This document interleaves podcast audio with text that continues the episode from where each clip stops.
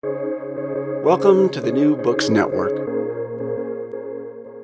Good day. Welcome to New Books in History, a podcast channel on the New Books Network.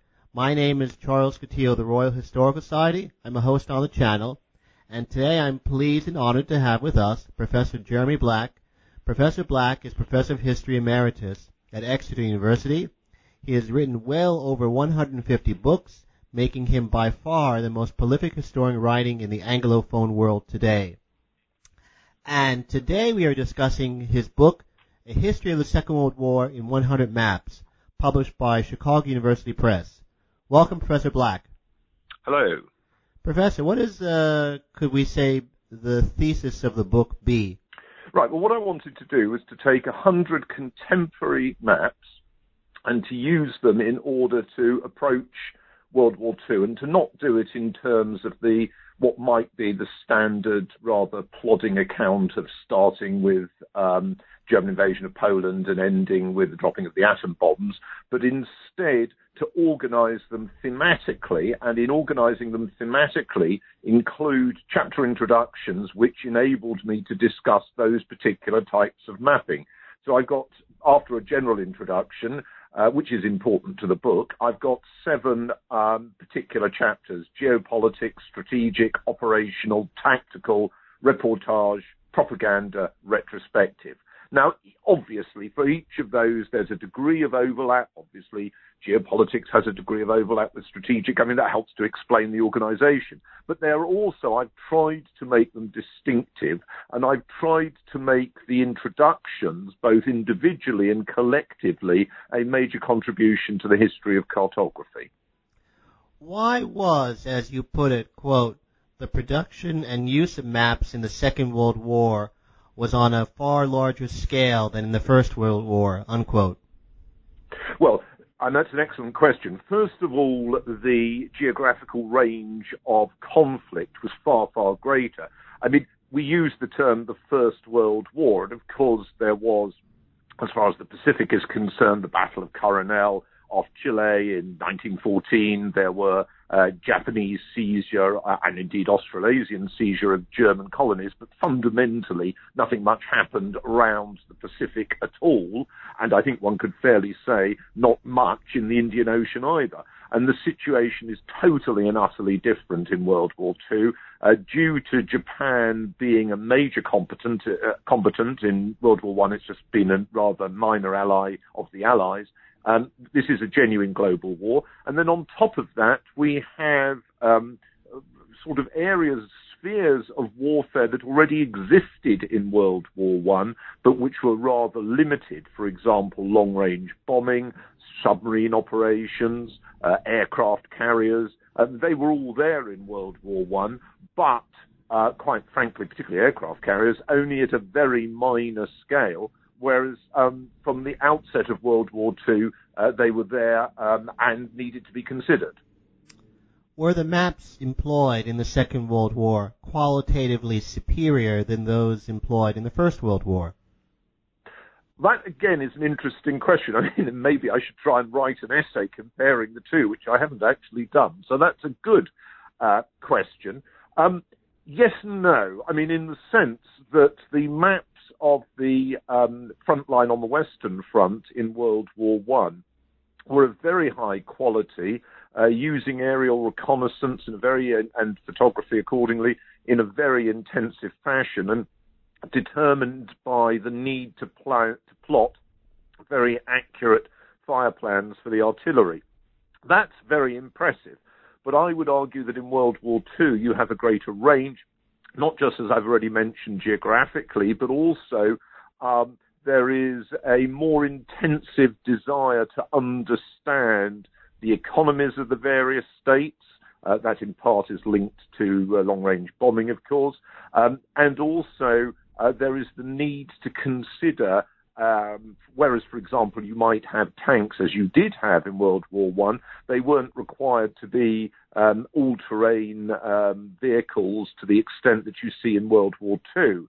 And on top of that, in World War Two, you have the mapping of a lot of very difficult uh, terrains, um, particularly New Guinea and uh, Burma. and in many of these areas, existing mapping was nugatory. Aerial reconnaissance was very difficult because of low level cloud.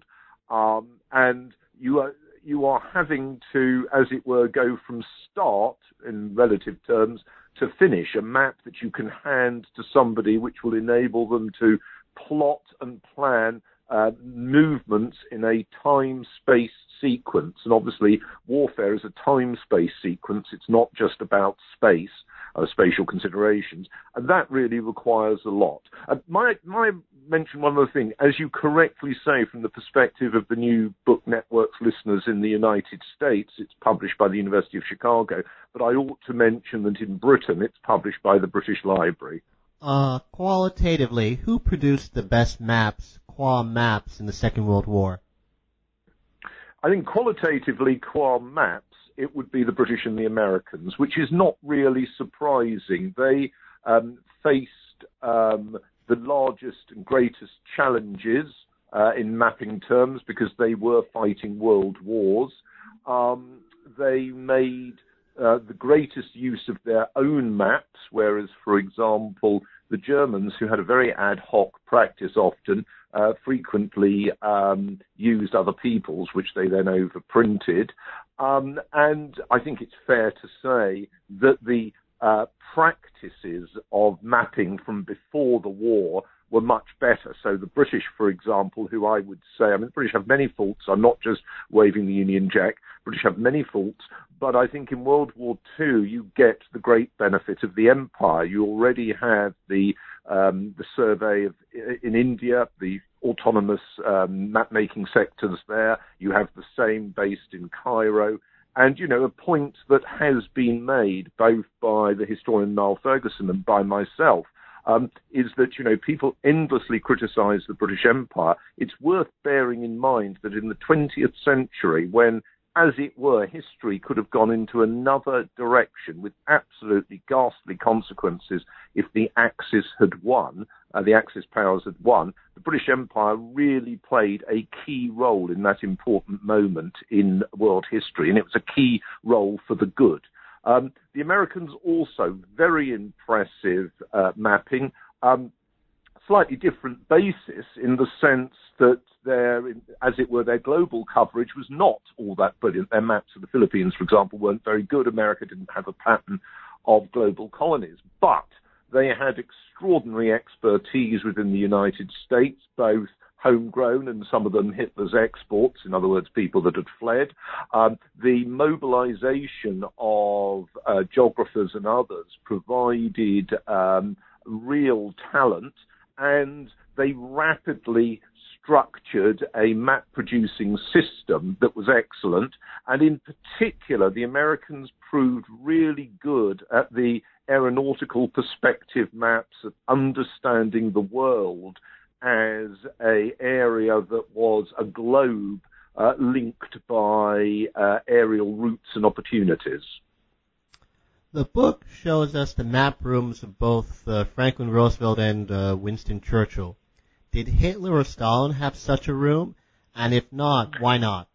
Well, Hitler liked being photographed with uh, with maps, um, but he was not particularly interested in geography. I think that's a very uh, a fair comment, and he always um, subordinated the Weltpolitik that you might associate with the naval staff, who did have a better understanding of spatial considerations, to a very European centered, and one might even say East Central European centered perspective, which was his. Um, I think partly also it's a matter, and the same thing is true with Stalin, it's a matter of education and background. Uh, Churchill was a child of empire as a young man. He'd been, of course, to the northwest frontier. He'd been to Sudan. He'd been to South Africa. He subsequently traveled enormously, including obviously to North America a lot. Uh, Roosevelt, with the navalist background of uh, of his career, with his interest in geographers, people like Bowman, uh, he also had a strong sense of geography. To be frank, it was not a lived experience for either Stalin or Hitler. And of course, the point about looking at a map is you have to understand it. Um, and I'm not sure that one really can see that. I mean, the biggest I would say, strategic geopolitical failing of Stalin was simply not to realize the nature of the oceanic dimension of world history, nor really to show much sign of caring about it. Um, Hitler, again, the same sort of thing. And I think this very much reflects a weakness not just of maps, but of understanding how to use maps.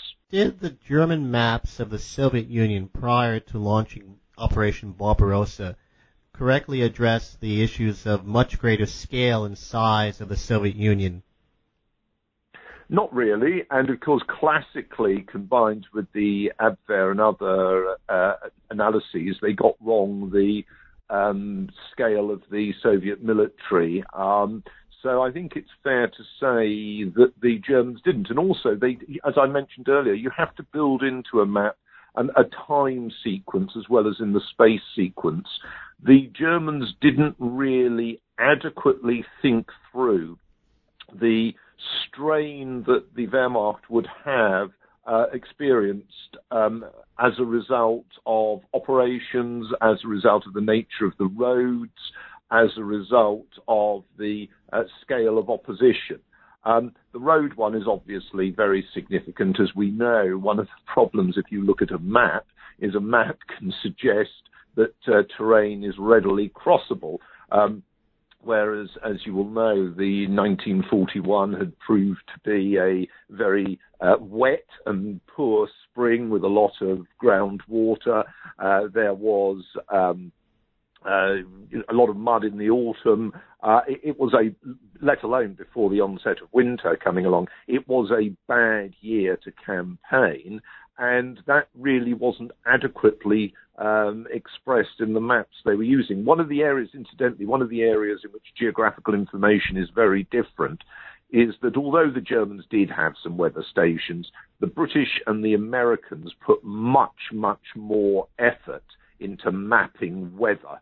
Um, than the Germans did. And of course, that was to be important in post uh, um, World War II uh, weather mapping in peacetime, but also uh, in going going forward into the Cold War did the Germans get their hands on any um, uh, good Soviet maps when they overran uh, the western portions of the Soviet Union?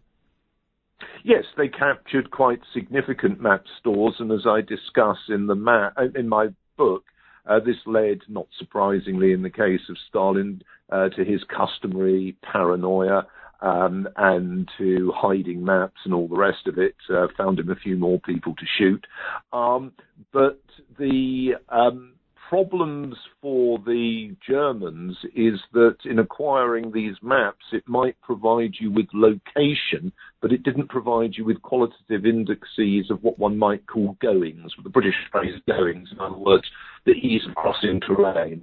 Um, and I think it's fair to say that, I mean, you know, there is always this tension in the German war effort in World War II between a optimistic desire, the can-do optimism, we will do it, we will manage it, um, and the reality of the multiple problems. Now, those terms can be used, you can refer to them as frictions, as if they're things that can be, as it were, built into the model as a sort of just a percentage uh, inadequacy. I think we're talking about much more systemic problems affecting the Germans. And as you know, we had the uh, I had the privilege of discussing with you the World War II as a whole, and I was fairly critical of German war making, and uh, I've seen nothing to to lead me to to suggest otherwise. And um, one of the great strengths of your country's scholarship on World War II over the last um, three decades has been the excellent scholarship on the Eastern Front. And I think what American scholarship on the Eastern Front, using both German and Soviet archives, has really brought out uh, is the multiple deficiencies, sorry, are the multiple deficiencies uh, of German war making. And I would, one of the things I was trying to do in my book was not just have my book as a standalone and a standalone also separately that would be of particular interest to map collectors, map readers, whatever, but also to actually contribute to World War II studies. And you're correct. I notice you've been pushing in your questions. You're correct that there is there um, in the text and in the captions a strong um, you know, argument in favour of the inadequacies of, of the Germans. And I think here we've got a perspective that it's part of a broader failure of German intelligence. I mean, you know, it's um, by intelligence, I mean capital I intelligence. I don't mean that they were stupid people per se, but I mean that institutionally they failed to match the skill of their opponents um, in assessing information, and in, in the case of mapping, weather, other factors, in deciding what information to acquire and display so that you could then assess it. How good or not was the quality of Japanese maps employed during the war? Well, thank you. Uh, yes, I've tried to write about that a little bit. Uh, not particularly brilliant. Um, the um, you know there are some that aren't bad, but not particularly brilliant. The Japanese have a number of problems. Um, first of all, um, their prior mapping of areas that they advanced into was limited in part because uh, we're talking about, if you're, for example, the Japanese um, operating in Guadalcanal um, at formidable distances. So these, uh, these areas had not been open to aerial reconnaissance before the war. And the existing mapping, as we've already mentioned, uh, in these areas, or for example, New Guinea or Burma, was inadequate. So it wasn't as though they could seize or otherwise acquire map stores that they could then use. So I think that is an important point. Then, secondly, once they take over areas, uh, particularly if they're there for a period of time, then they tend to produce um, a certain degree of cartographic information. But areas where they're not there for much time, they don't do uh, an enormous amount of that. And um, even when they're there for some time, the Japanese lo- la- lack a lot of what is necessary. So aerial reconnaissance is poor.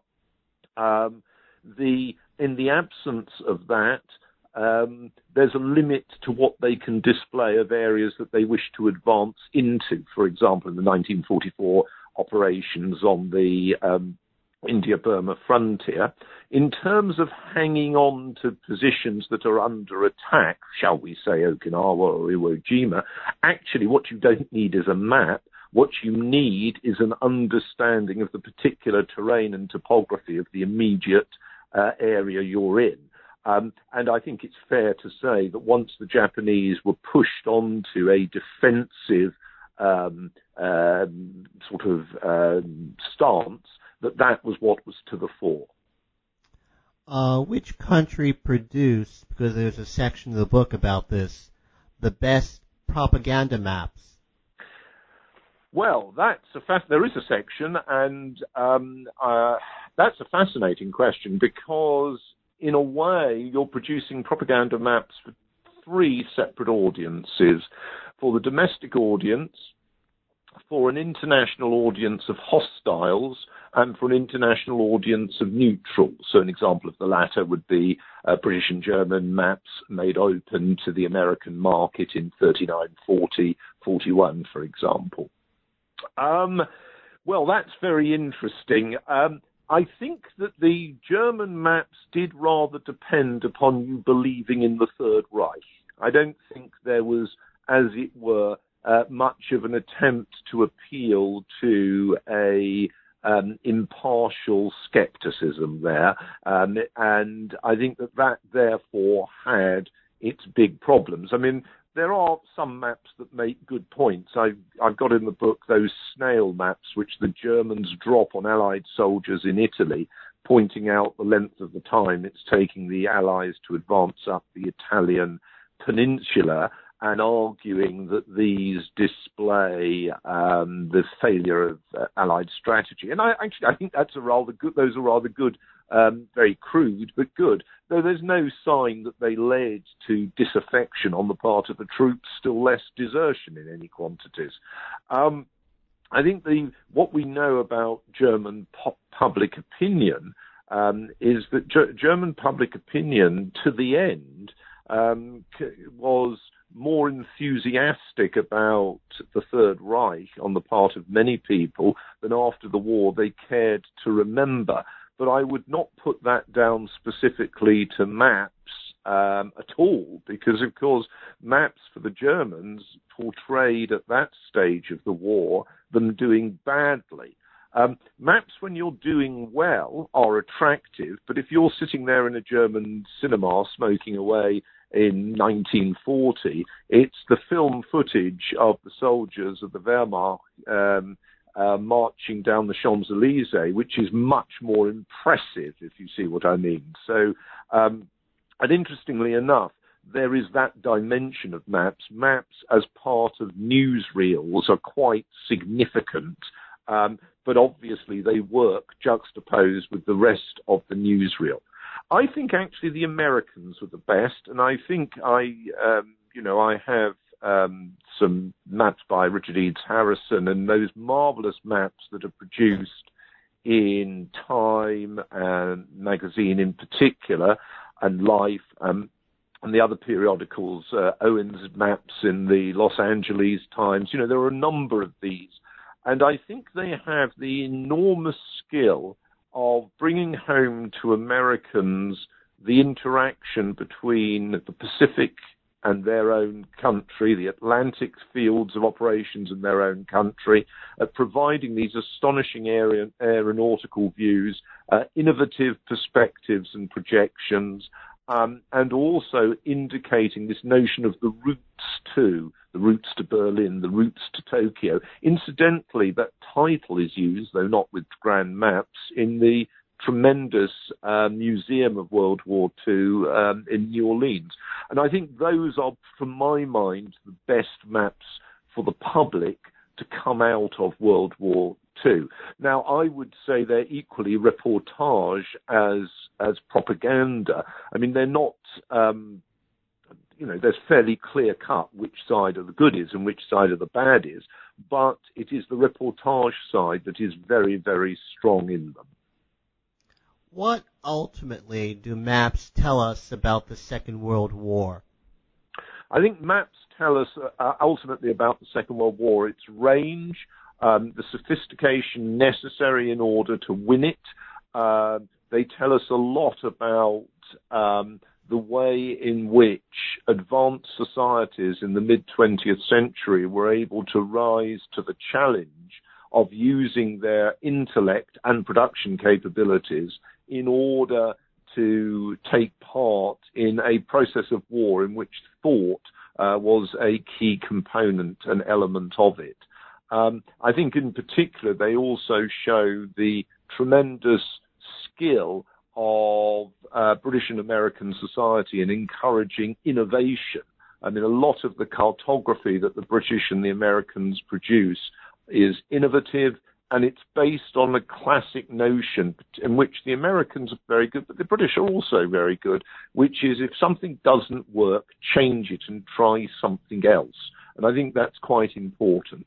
I, I also tried with these maps to show the um, actual, I mean, beauty might sound the wrong word when we're describing a war, but the visual interest of the maps. And as you may know, um, I've done a number of uh, map books. I mean, I've done one about war at, on at land all the way through, one on war at sea all the way through, one on war and fortification all the way through, and obviously I I edited as well a, a history of the world uh, and a historical atlas of the world. And I think that um, in terms of being able to suggest to the observer connections uh, to, to, to and to um, explain to them the spatial context within which they are operating and thinking, I think maps have no equal. If you wanted people to take one single important thing away from this book, what would it be? That looking at maps of the period provides us with an, in, an important tool to understanding many aspects of World War II. On that observation, which I would like to agree with entirely, I would like to thank you very much for Professor Black for being so kind as to speak with us today. This is Charles Coutinho. Thanks for listening to New Books in History, a podcast channel on the New Books Network. Thank you, Professor Black. Thank you very much.